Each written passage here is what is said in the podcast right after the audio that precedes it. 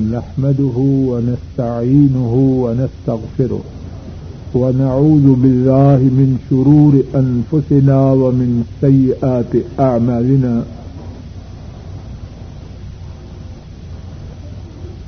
من يهده الله فلا مذل له ومن يضلل فلا هادي له. وأشهد أن لا إله إلا الله وحده لا شريك له. وأشهد أن محمدا عبده ورسوله صلى الله عليه وسلم.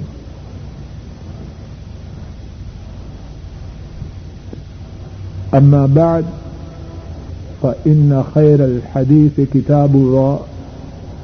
وخير الهدي هدي محمد صلى الله عليه وسلم.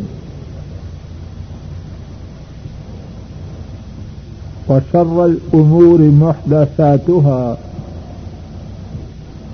وكل محدثة بدعة وكل بدعة ضلالة وكل ضلالة في النار. اللهم انفعنا بما علمتنا وعلمنا ما ينفعنا وزدنا علما. سبحانك لا علم لنا إلا ما علمتنا إنك أنت العليم الحكيم. روى الإمام أبو داود عن أنس رضي الله تعالى عنه. قال قدم رسول الله صلى الله عليه وسلم المدينة. ولهما يومان يلعبون فيهما. فقال ما هذان اليومان؟ قالوا كنا نلعب فيهما في الجاهلية. فقال رسول الله صلى الله عليه وسلم، إن الله قد أبدلكم بهما خيرا منهما يوم الأضحى ويوم الفطر امام ابو داود روایت کرتے ہیں۔ حضرت انس رضی اللہ تعالی ان روایت کرتے ہیں۔ رسول کریم صلی اللہ علیہ وسلم مدینہ طیبہ تشریف لائے اور ان کے لیے یعنی اہل مدینہ کے لیے دو دن تھے، وہ ان دو دنوں میں کھیلا کرتے تھے۔ آپ صلی اللہ علیہ وسلم نے دریافت فرمایا، یہ دو دن کیسے ہیں؟ لوگوں نے جواب دیا، یہ دو دن جاہلیت کے زمانے سے ہمارے ہاں ہیں، ہم ان دو دنوں میں کھیلتے ہیں۔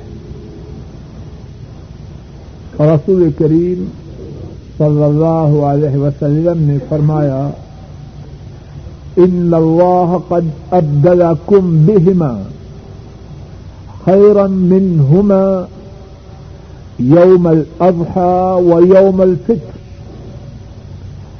اللہ نے ان دو دنوں کے بدلے میں تمہیں دو بہتر دن عطا فرمائے اور وہ دو دن ہیں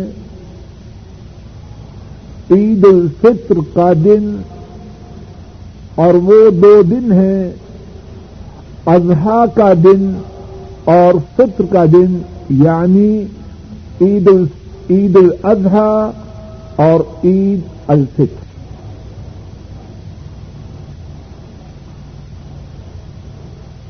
اللہ مالک کی توفیق سے آج کے درس میں عید الفطر کے مسائل کے متعلق چند ایک باتیں عرض کرنے کی کوشش کی جائے گی۔ ابتدا میں جو حدیث پاک پڑی ہے، اس حدیث میں حضرت انس رضی اللہ تعالی ان بیان کرتے ہیں، رسول کریم صلی اللہ علیہ وسلم جب مدینہ طیبہ تشریف لائے تو لوگوں نے اپنے لیے کھیل کود کے لیے دو دن مخصوص کر رکھے تھے۔ آپ صلی اللہ علیہ وسلم نے ان کے متعلق دریافت فرمایا تو لوگوں نے جواب میں آپ صلی اللہ علیہ وسلم کو خبر دی کہ یہ دو دن ہمارے ہاں زمانہ جاہلیت سے کھیل کود کے لیے مخصوص آپ صلی اللہ علیہ وسلم نے فرمایا، اللہ نے ان دو دنوں کے بدلے میں تمہیں ان دو دنوں سے زیادہ اچھے دن عطا فرمائے۔ ایک اضحا کا دن اور ایک فطر کا دن یعنی ایک عید الاضحی اور ایک عید الفطر۔ اس حدیث پاک کے حوالے سے ہمارے آج کے درس کی پہلی بات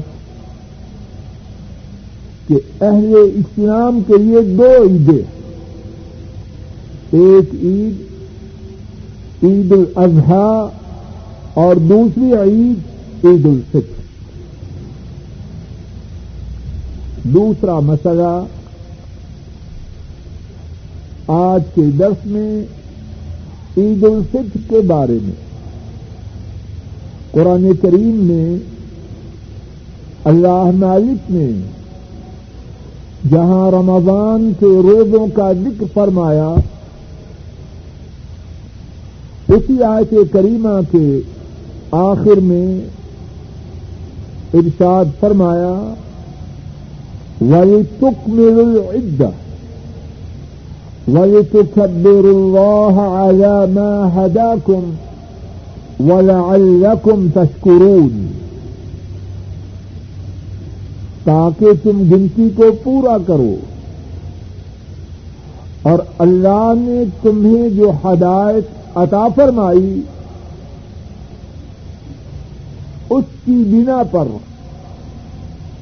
اللہ کی تکبیریں کہو اور تاکہ تم شکر کرو۔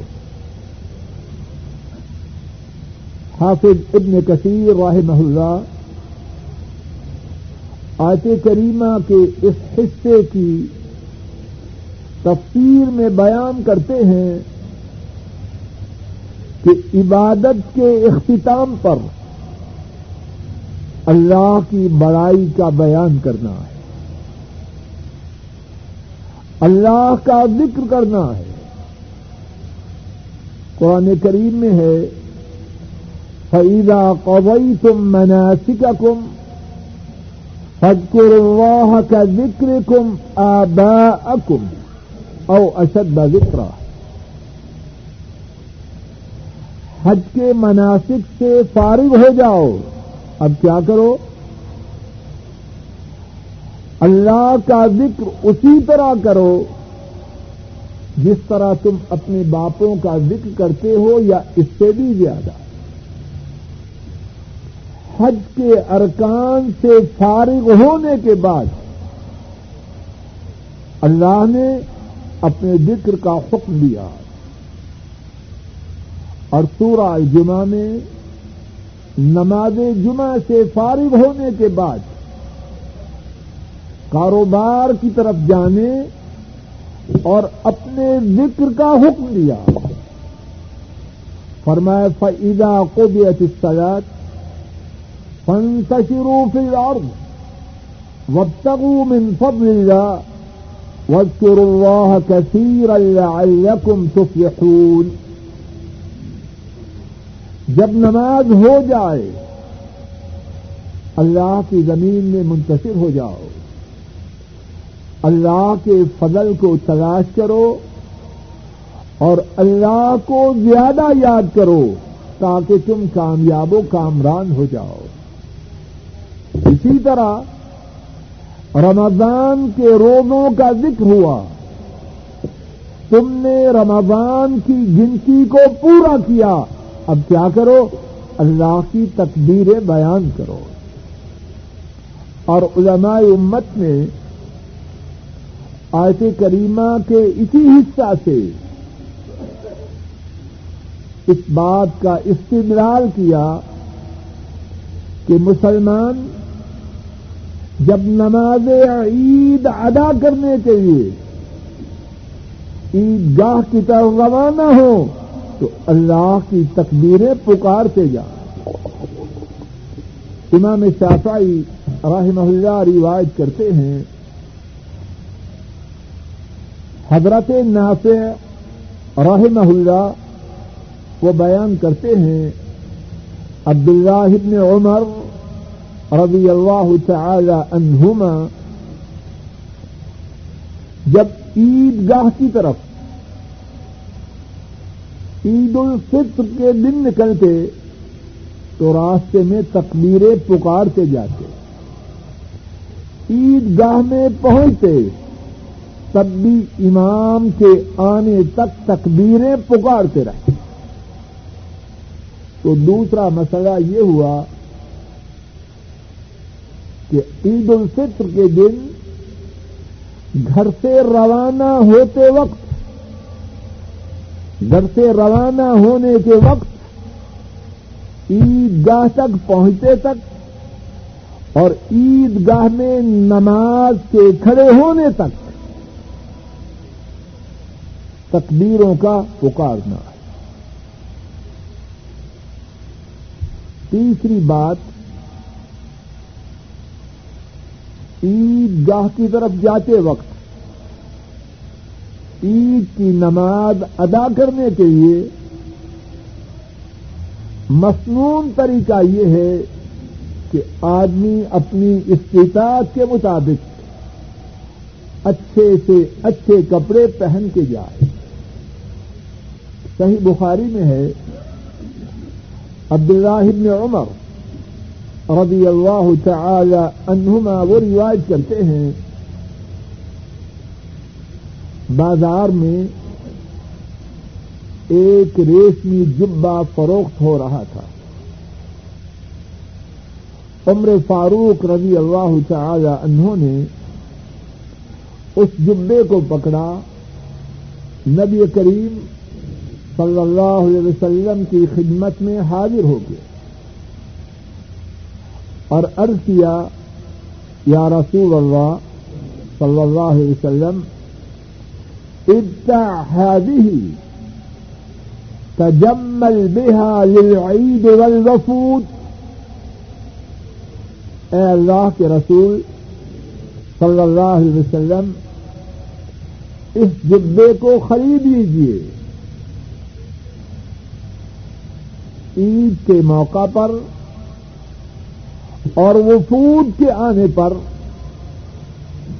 اس جبے کو آپ پہن کر خوبصورت بنیے، خوبصورتی حاصل کیجیے۔ آپ صلی اللہ علیہ وسلم نے فرمایا، اس قسم کا جبا تو اس کا لباس ہے جس کا آخرت میں کوئی حصہ نہیں۔ ذرا بات تو سمجھیے۔ جبا ہے ریشمی۔ جو مرد ریشمی جبا دنیا میں پہنے، آخرت میں اس کا کوئی حصہ نہیں۔ لیکن جو بات اب ہمارے موضوع سے متعلق ہے، وہ کیا ہے؟ عمر فاروق رضی اللہ تعالی ان انہوں نے عید کے لیے خصوصی طور پر جبا کے خریدنے کی جو تجویز پیش کی تاکہ آپ عید کے موقع پر خوبصورت لباس پہنے، اس کے بارے میں آپ نے تنقید نہیں کی۔ جو تنقید ہے وہ کس بات پر ہے؟ ریشمی لباس کا۔ اسی لیے علماء امت نے اور انہی میں سے امام بخاری ہیں، اس حدیث سے استدلال کیا ہے کہ عید کے موقع پر خوبصورت لباس پہننا یہ شریعت میں ثابت ہے۔ اور یہاں پھر یہ بات کہوں کہ اچھا لباس پہننا ہے وہ اپنی طاقت کے مطابق یہ مانا نہیں آدمی کی استطاعت ہے تیس ریال کے کپڑے خریدنے کی۔ اب وہ کہے میں نے تین سو کے خریدنے۔ کہ درخت میں سن کے آیا ہوں کہ اچھا لباس پہننا ہے۔ یہ بات غلط ہے۔ اپنی استطاعت کے مطابق۔ دس ریال کی استطاعت ہے دس کا۔ بیس کی استطاعت ہے بیس کا۔ سو کی استطاعت ہے سو کا۔ دس کی استطاعت والا سو کا نہ خریدے۔ اور سو کی استطاعت والا چیتے پہن کے نہ چلا جائے۔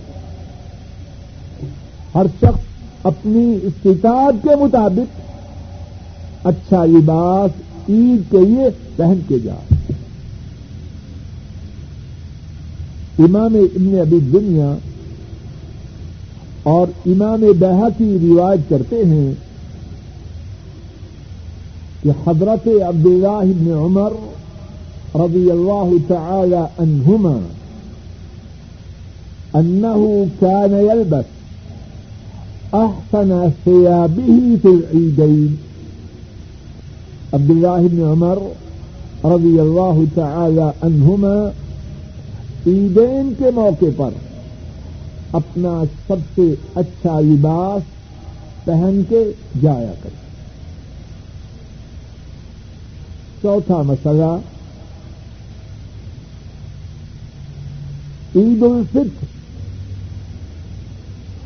اس دن جانے سے پہلے مصنون یہ ہے کہ کھجورے کھا کے جائے۔ اور یہ بات بھی مصنون ہے کہ کھجورے تاک عدد میں کھائے۔ تین، پانچ، سات، کم یا زیادہ، لیکن سنت یہ ہے کہ کھجوروں کی گنتی تاک ہو۔ امام بخاری رحمہ اللہ روایت کرتے ہیں، حضرت انس رضی اللہ تعالی ان اس حدیث کے راوی ہیں، فرماتے ہیں كان رسول الله صلى الله عليه وسلم لا يغدو يوم الفطر حتى يأكل تمرات فرماتے ہیں رسول کریم صلی اللہ علیہ وسلم، عید الفطر کے دن اس وقت تک گھر سے نہ نکلتے جب تک کہ کھجورے پہلے تناول نہ فرمائے تھے اور حضرت انس رضی اللہ تعالی ان انہوں نے یہ بھی فرمایا کل وطرا آپ جو کھجور تناول فرماتے، ان کی گنتی تاک ہوتی آڈ ہوتی۔ اور ایک دوسری روایت میں ہے، جس کو حضرات آئمہ اسماعیلی ابن حبان اور حاکم نے روایت کیا۔ ہے ماخر یوم الفطر حتى يأكل تمرات ثلاثا أو خمسا أو سبعا أو أقل من ذلك أو أكثر. وطرا آپ صلی اللہ علیہ وسلم عید الفطر کے دن نکلنے سے پہلے کھجورے کھاتے، تین، پانچ، سات یا اس سے کم یا اس سے زیادہ، لیکن کھجوروں کی تعداد تاک ہوتی رک جائیے غور کریں کہ اللہ مالک کے فضل و کرم سے رسول کریم صلی اللہ علیہ وسلم کے اعمال کی کس طرح حفاظت کی گئی۔ دنیا میں کوئی انسان ایسا ہے جس کے اعمال کو کس طرح محفوظ رکھا گیا ہو۔ چودہ سو بیس ہجری ہے۔ آپ کے انتقال کو قریب چودہ سو نو سال ہو چکے ہیں۔ آج تک آپ کا یہ عمل محفوظ ہے۔ اور قیامت تک محفوظ رہے گا۔ اللہ کی ساری خدائی میں کوئی انسان ایسا ہے جس کے اس قسم کے اعمال، اتنی تدقیق اور تحقیق کے ساتھ محفوظ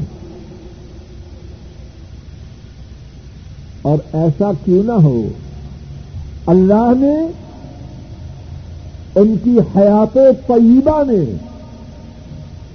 قیامت تک آنے والے انسانوں کے لیے نمونہ رکھا ہے۔ لقد كان لكم في رسول الله اسوة حسنة اور یہاں اس بات پر بھی غور کیجیے ہمارے رسول کریم صلی اللہ علیہ وسلم کے پیارے ساتھی، انہوں نے آپ کے اعمال ان کو محفوظ کرنے کا کتنا اہتمام کیا عید الفطر کے بارے میں پانچواں مسئلہ سنت طریقہ یہ ہے، لوگوں ایک ایک بات پہ غور کرو۔ سنت طریقہ یہ ہے کہ آدمی عید کی نماز کے لیے ایک راہ سے جائے اور واپس دوسری راہ سے آئے۔ اللہ اکبر۔ امام بخاری رحمہ اللہ روایت کرتے ہیں، حضرت جابر رضی اللہ تعالی ان اس حدیث کے راوی ہیں كان النبي صلى الله عليه وسلم إذا كان يوم عيد خالف الطريق نبی کریم صلی اللہ علیہ وسلم جب عید کا دن ہوتا تو راستے کو بدلتے، جاتی دفعہ اور راستہ، پلٹتے وقت اور راستہ۔ میرے ماں باپ قرمان ہوں نبی محترم صلی اللہ علیہ وسلم کا کس طرح آپ کے ایک ایک عمل کو امت کے لیے محفوظ رکھا گیا اور کتنی بد نصیب ہوگی وہ امت کہ ایسے نبی کے اعمال کو چھوڑ کر کسی اور طرف رخ کرے اور جب نبی کریم صلی اللہ علیہ وسلم کے ایسے اعمال کو محفوظ رکھا گیا ہے تو جو دین کی اصولی اور بنیادی باتیں ہیں، کسی کو اس بات کا اختیار ہوگا کہ ان کے بارے میں نبی کریم صلی اللہ علیہ وسلم کی تعلیمات سے منہ موڑے۔ یہ بظاہر معمولی باتیں ان کو تو امت کے لیے محفوظ رکھا گیا کہ امت ان باتوں کی پیروی کرے تو کیا دین کی جو بنیادی باتیں ہیں ان باتوں میں نبی کریم قسم کی تعلیمات سے امت اعراض کرے؟ ایک اور حدیث میں ہے، حضرات آئمہ احمد، مسلم کرمدی رحمہ اللہ تعالی وہ روایت کرتے ہیں۔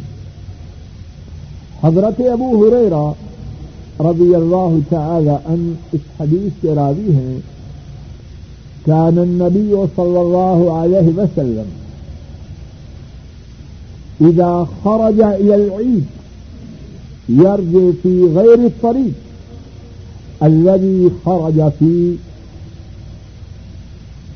ابو ہریرا رضی اللہ تعالی ان بیان کرتے ہیں، جب نبی کریم صلی اللہ علیہ وسلم عید کی نماز ادا کرنے کے لیے تشریف لے جاتے، تو جب واپس آتے، تو اس راہ سے نہ آتے جس راہ سے آپ تشریف لے گئے ہوتے۔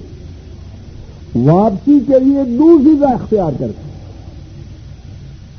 اور آپ کے اس عمل میں کیا حکمت ہے اور ہمارا ایمان ہے۔ اللہ اسی ایمان پہ باقی رکھے اور اسی ایمان پہ موت آئے کہ ہمارے نبی کریم صلی اللہ علیہ وسلم کا کوئی عمل حکمت سے خالی ہے۔ لوگوں خالی ہو سکتا ہے۔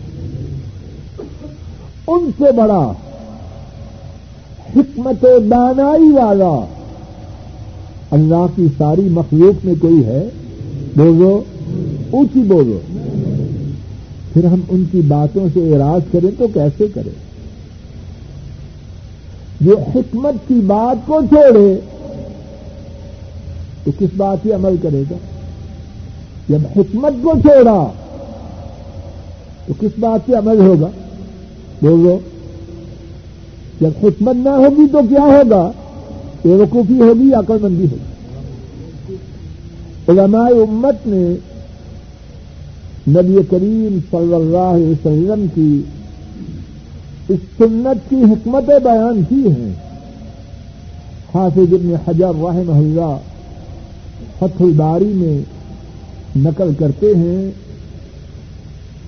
کہ بیس حکمتیں علماء کی میری نظر سے گزری۔ اور اللہ جانے آپ کی اس سنت میں کیا کیا حکمتیں ہیں، لیکن ہمارا ایمان ہے کہ آپ کا یہ عمل اور آپ کا کوئی عمل خالی حکمت ہے۔ عید الفطر کے بارے میں چھٹا مسئلہ، عورتوں کے لیے نماز عید ادا کرنے کے لیے۔ اور خطبہ عید سننے کے لیے عیدگاہ جانا ہے۔ اگر عورتیں بیمار بھی ہوں، تب بھی جائیں۔ نماز کی جگہ سے ہٹتے رہیں، لیکن یہ جو خیر کا اجتماع ہے، اس خیر کے فیضیاب ہوں۔ مسلمانوں کی جو دعائیں ہیں ان میں شریک ہوں۔ صحیح بخاری میں ہے، ام عطیہ رضی اللہ تعالی انہا بیان کرتی ہیں، امرنا ان خود ہمیں حکم دیا گیا کہ ہم نماز عید کے لیے نکلیں۔ ایک روایت میں ہے،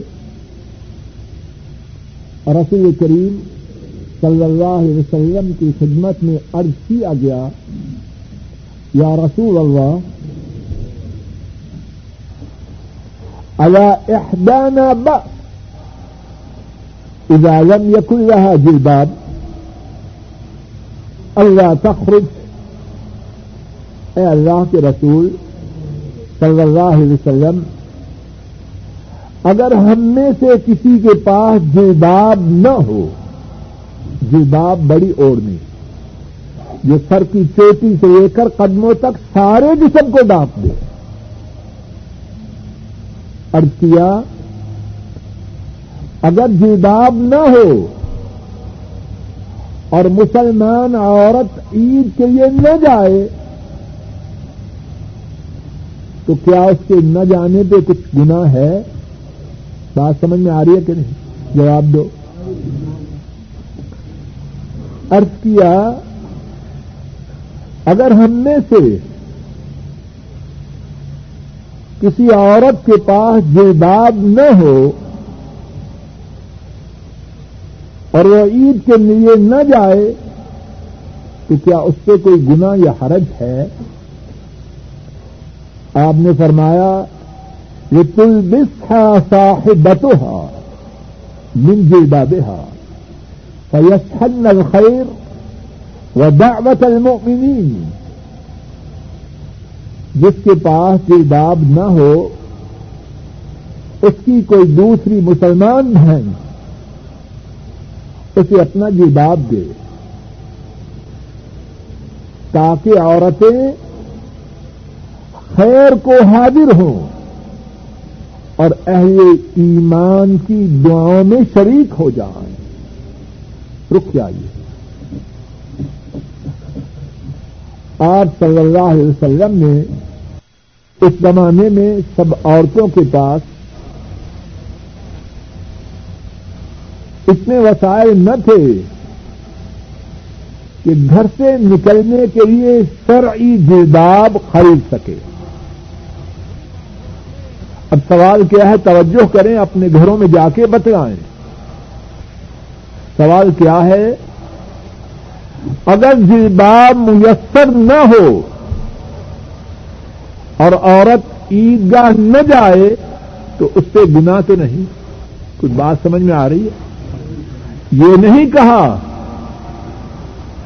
کہ جلباب کے بغیر ہی تشریف لے جائے۔ ہائے مسلمان عورت، تو مسلمان ہے؟ کسی مسلمان کی بیٹی ہے؟ مدینے والے کی امت سے ہے۔ حکم دیا جا رہا ہے عیدگاہ میں پہنچنے کا اور جلدام موجود نہیں۔ مسلمان عورت سوال کرتی ہے، کیا کرتی ہے؟ یہ سوال ہے، عیدگاہ بغیر جلباب کے چلی جاؤں؟ مسلمان عورتوں میں اس بات کا تصور بھی نہیں۔ کچھ بات سمجھ میں آ رہی ہے مسلمان عورت ہو اور بغیر پردہ نکلے، تب یہ تصور نہ تھا۔ سوال ہو رہا ہے جلباب نہیں عیدگاہ نہ جائیں، جواب میں کیا فرمایا ہے؟ بغیر جلباب چلی جائے۔ کیا فرمایا؟ فرمایا اس کی بہن اس کو اپنا جلباب دے۔ اس کے پاس میں یہ ہے۔ لوگوں کے وسائل مختلف ہوتے ہیں۔ بغیر جلباب خیر کے لیے جانا ہے۔ اہل ایمان کی دعاؤں میں شرکت کے لیے جانا ہے۔ بغیر جلباب نہ جائے۔ اور یہ جو عورتیں گلی محلوں میں، بازاروں میں،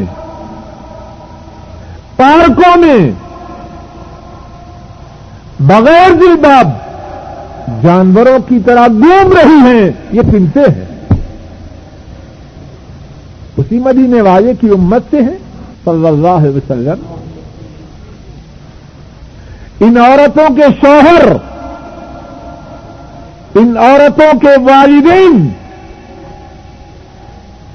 مدینے والے کی امت میں سے ہیں، صلی اللہ علیہ وسلم۔ کہاں گئی شرم حیا؟ اور اسی موقع پہ یہ بھی سمجھے جلباب کیا ہے؟ بعض لوگوں نے جلباب سے، پردے سے انتہائی بدتمیزی کا سلوک کیا۔ پردہ ہے نام کا اور حقیقت میں اس کا پردے سے کوئی تعلق نہیں۔ جو باب یہ ہے، سر کی چوٹی سے لے کر قدموں تک۔ عورت سراپا پردہ۔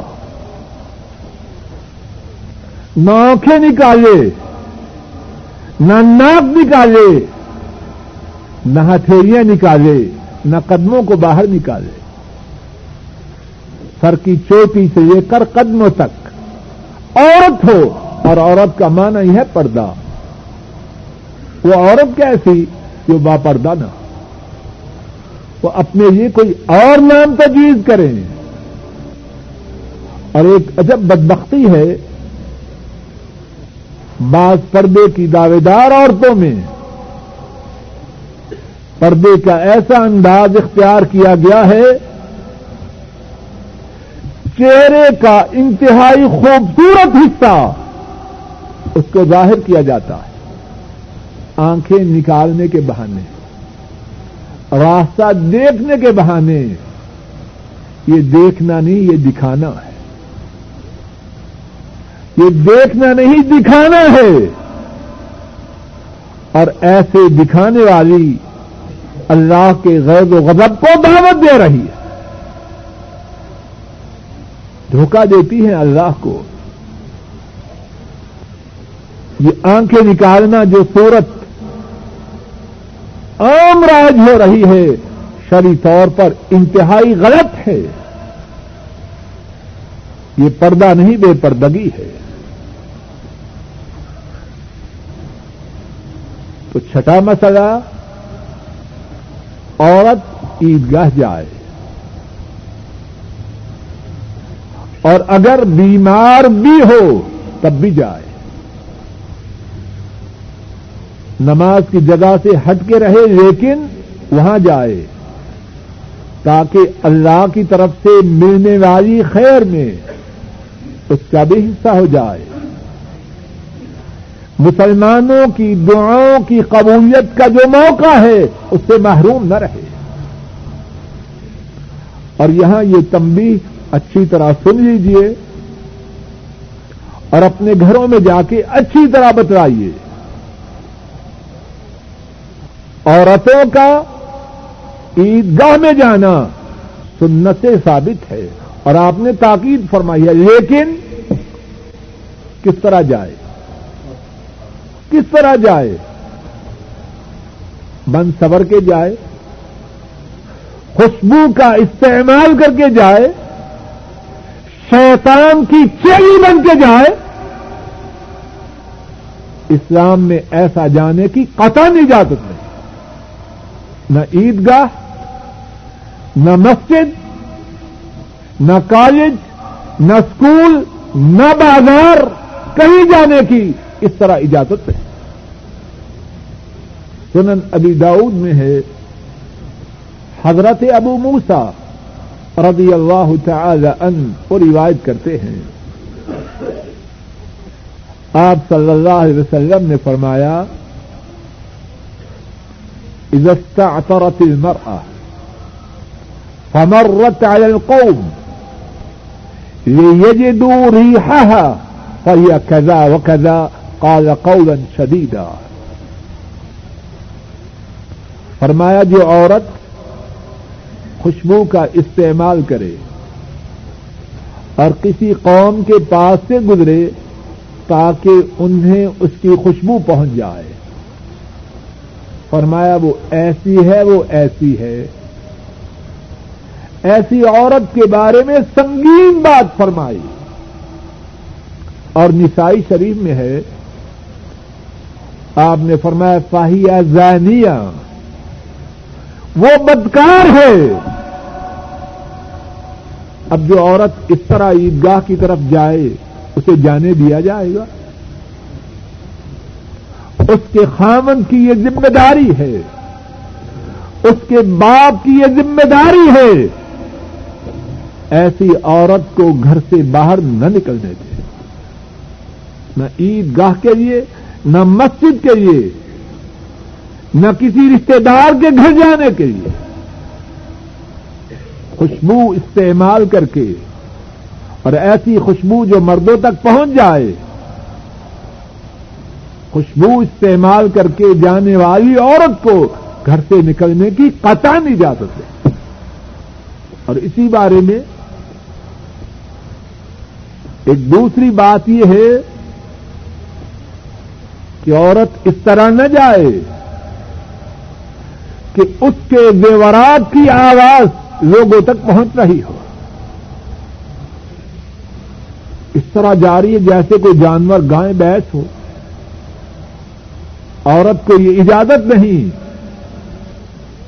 کہ وہ بازار سے گزرے، گلی سے گزرے، مردوں کے پاس سے گزرے اور جلباب کے اندر جو زیورات ہیں، اس کی آواز دوسرے مردوں تک پہنچے قرآن کریم میں فرمایا، ولا يضربن بأرجلهن ليعلم ما يخفين من زينتهن اپنے قدموں کو عورتیں اس طرح نہ ماریں کہ جو پادیبیں پہن رکھی ہیں، ان کی آواز مردوں تک پہنچے۔ اور اسی بارے میں تیسری تب بھی یہ ہے کہ عورت جب عید گاہ کے لیے جائے تو مردوں میں نہ گھسے۔ رش میں نہ گھسے۔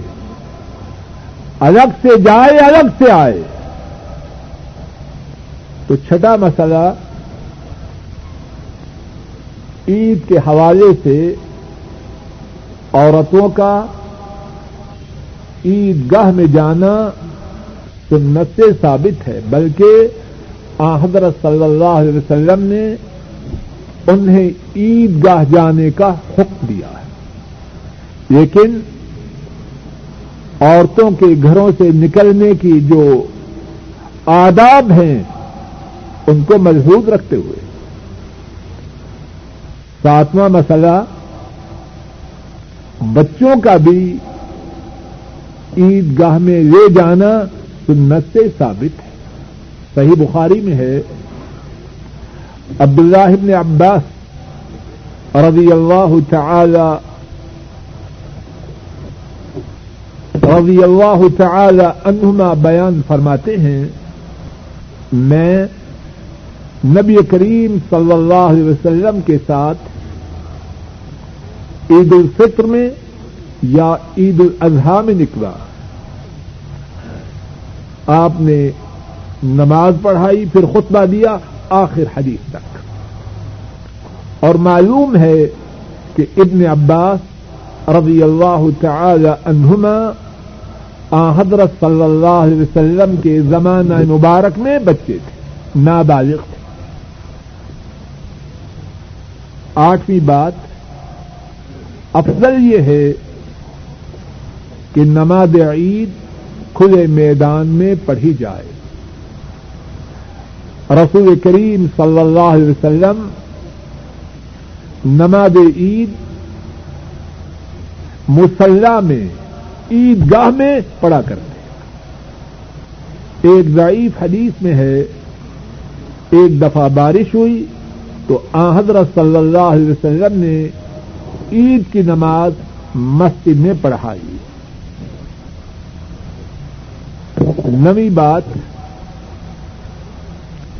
عید کی نماز کے لیے نہ اذان ہے، نہ اقامت ہے، نہ کوئی آواز دینا ہے۔ امام مسلم رحمہ اللہ روایت کرتے ہیں، حضرت جابر بن سمورا رضی اللہ تعالی ان اس حدیث کے راوی ہیں۔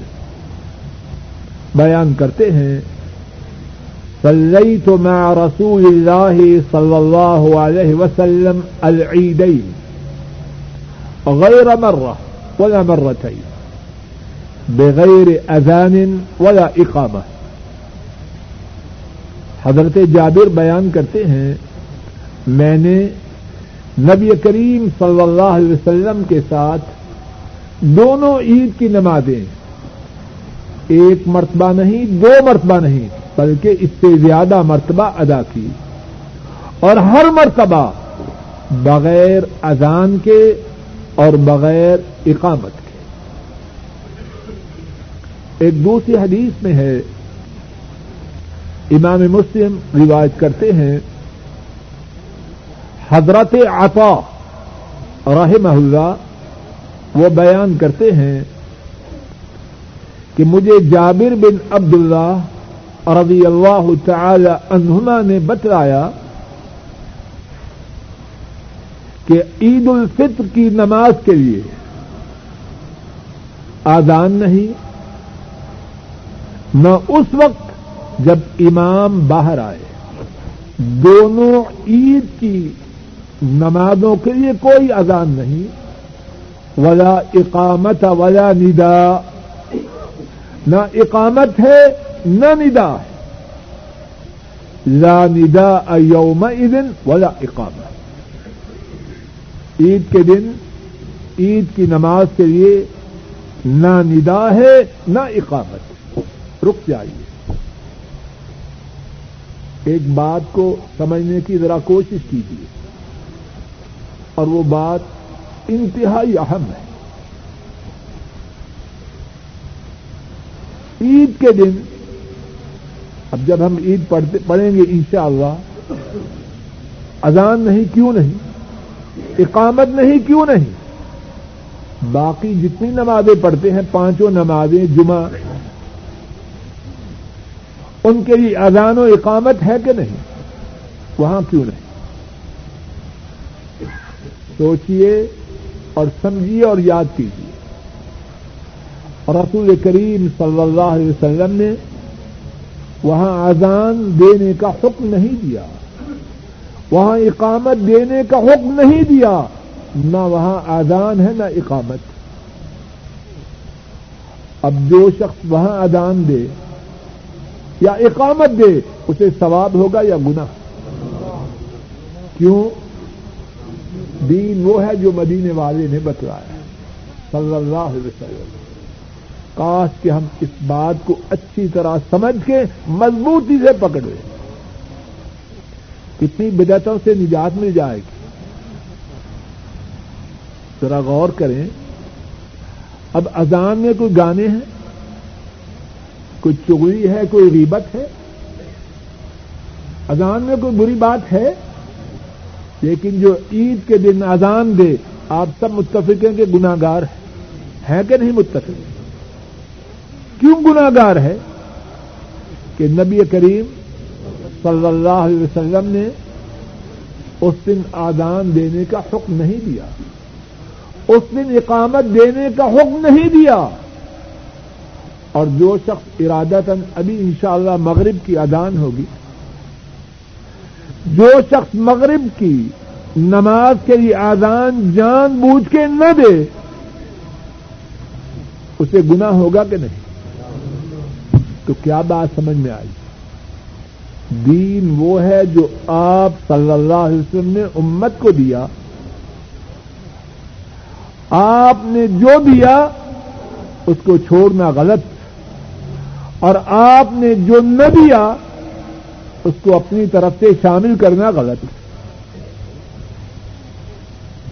اگر یہ بات سمجھ لیں اور مضبوطی سے اس بات کو پکڑ لیں۔ بدتوں سے جان چھوٹے گی یا نہ چھوٹے گی؟ اب ہمارے ہاں بعض مساجد میں اس ادان سے پہلے جو رسول کریم صلی اللہ علیہ وسلم نے امت کو دی، اب پہلے جو کہتے ہیں، اس پہ ثواب ہوگا؟ ہوگا ثواب بولیے۔ جب آپ نے اذان کی ابتدا اللہ اکبر سے کروائی، تو اس سے پہلے جو پڑھا جائے، وہ ثواب کے کھاتے میں آئے گا، گناہ کے کھاتے میں۔ اس بات کو سمجھیے۔ دین وہ ہے جو رسول کریم سے نے دیا۔ دسواں مسئلہ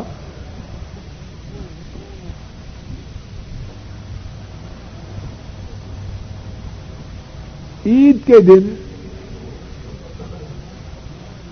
پہلے نماز ہوگی، خطبہ بعد میں ہوگا۔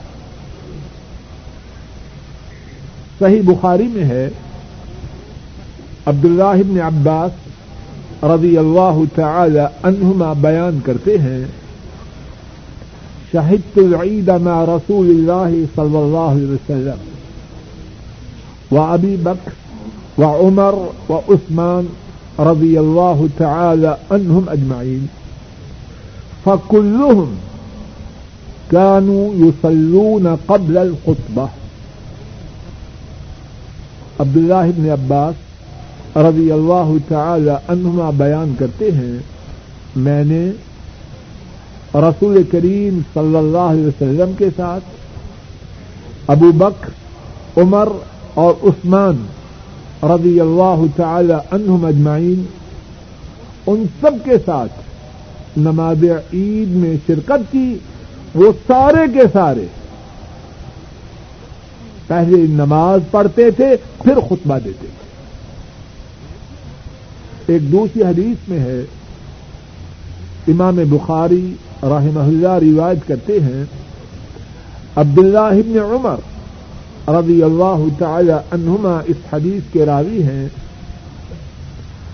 ان رسول اللہ صلی اللہ علیہ وسلم كان يصلي في الأضحى والفطر ثم يخطب بعد الصلاة.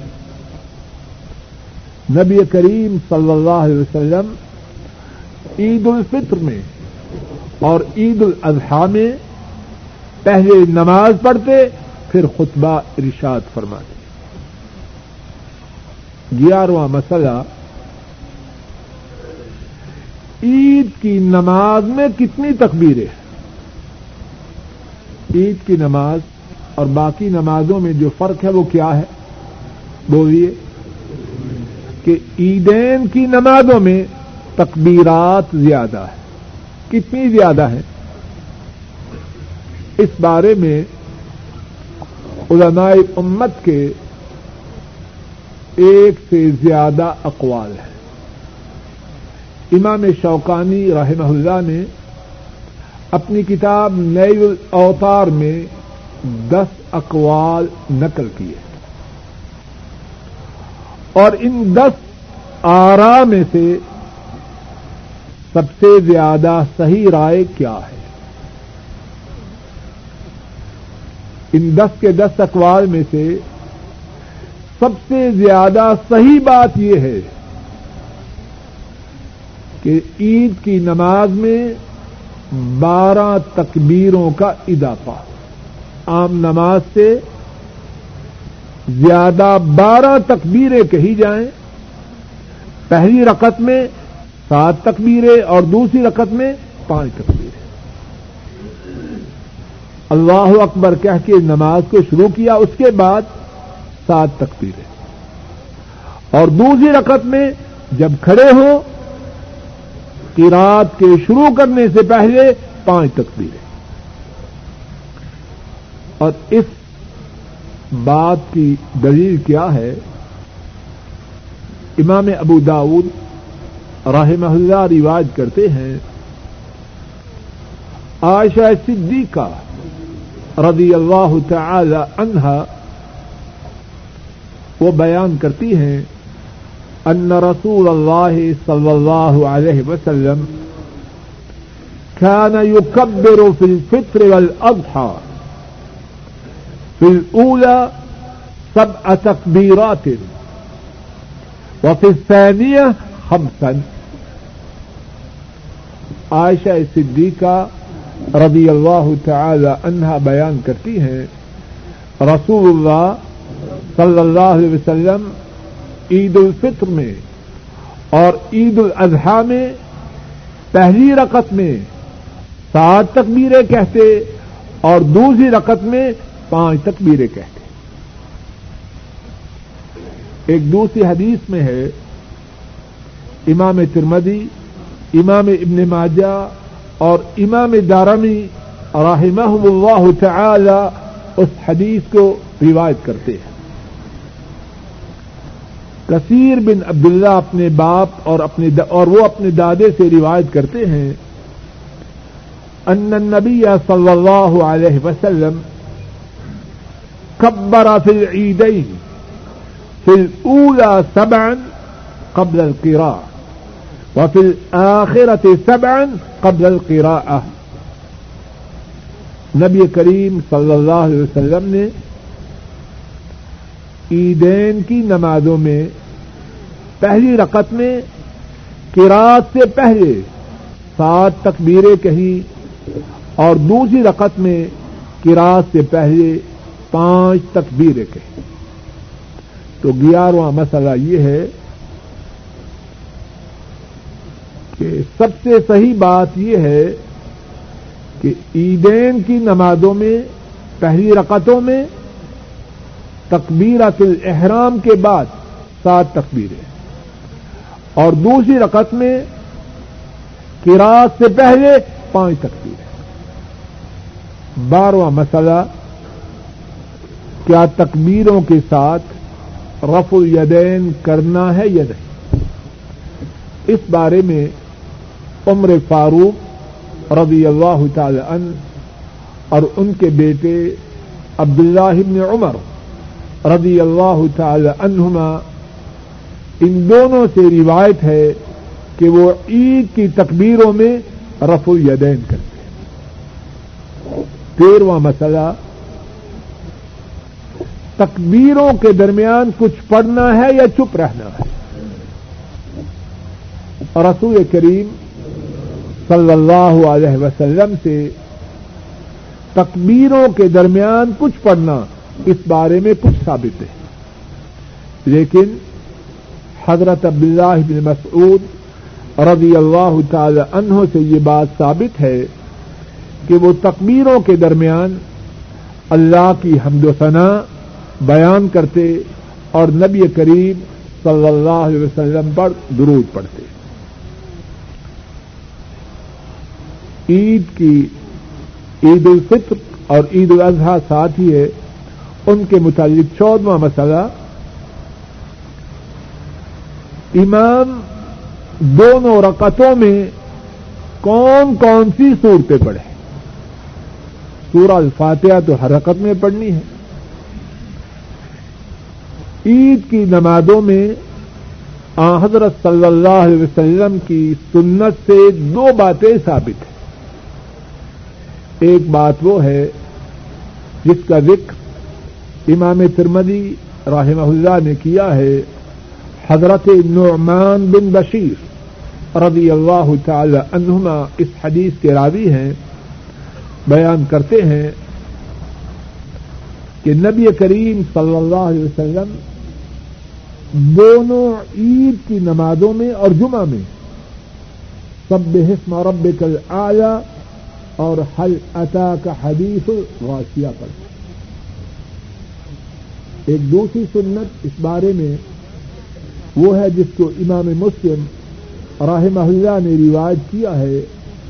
حضرت ابو واقد السی رضی اللہ تعالی عنہ وہ روایت کرتے ہیں کہ نبی کریم صلی اللہ علیہ وسلم عید الاضحیٰ اور عید الفطر میں سورہ قاف اور اقتربت الساعہ پڑھتے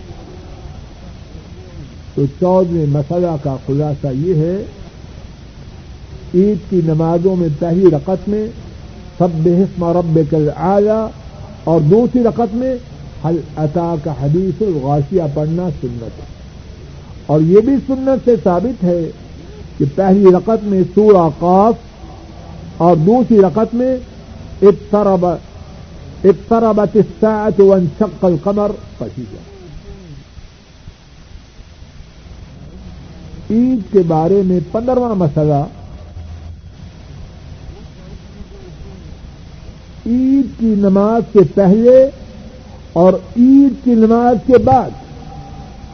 عید گاہ میں کوئی نماز پڑھنا ثابت ہے صحیح بخاری اور صحیح مسلم میں ہے عبداللہ بن عباس رضی اللہ تعالی عنہما وہ بیان کرتے ہیں ان النبی صلی اللہ علیہ وسلم صلی یوم الفطر رقعتین لم يصل قبلها ولا بعدها آپ نے عید الفطر کے دن دو رقم نماز پڑھی اور اس نماز کے پہلے کوئی نماز نہ پڑھی اور اس کے بعد بھی کوئی نماز نہ پڑھی۔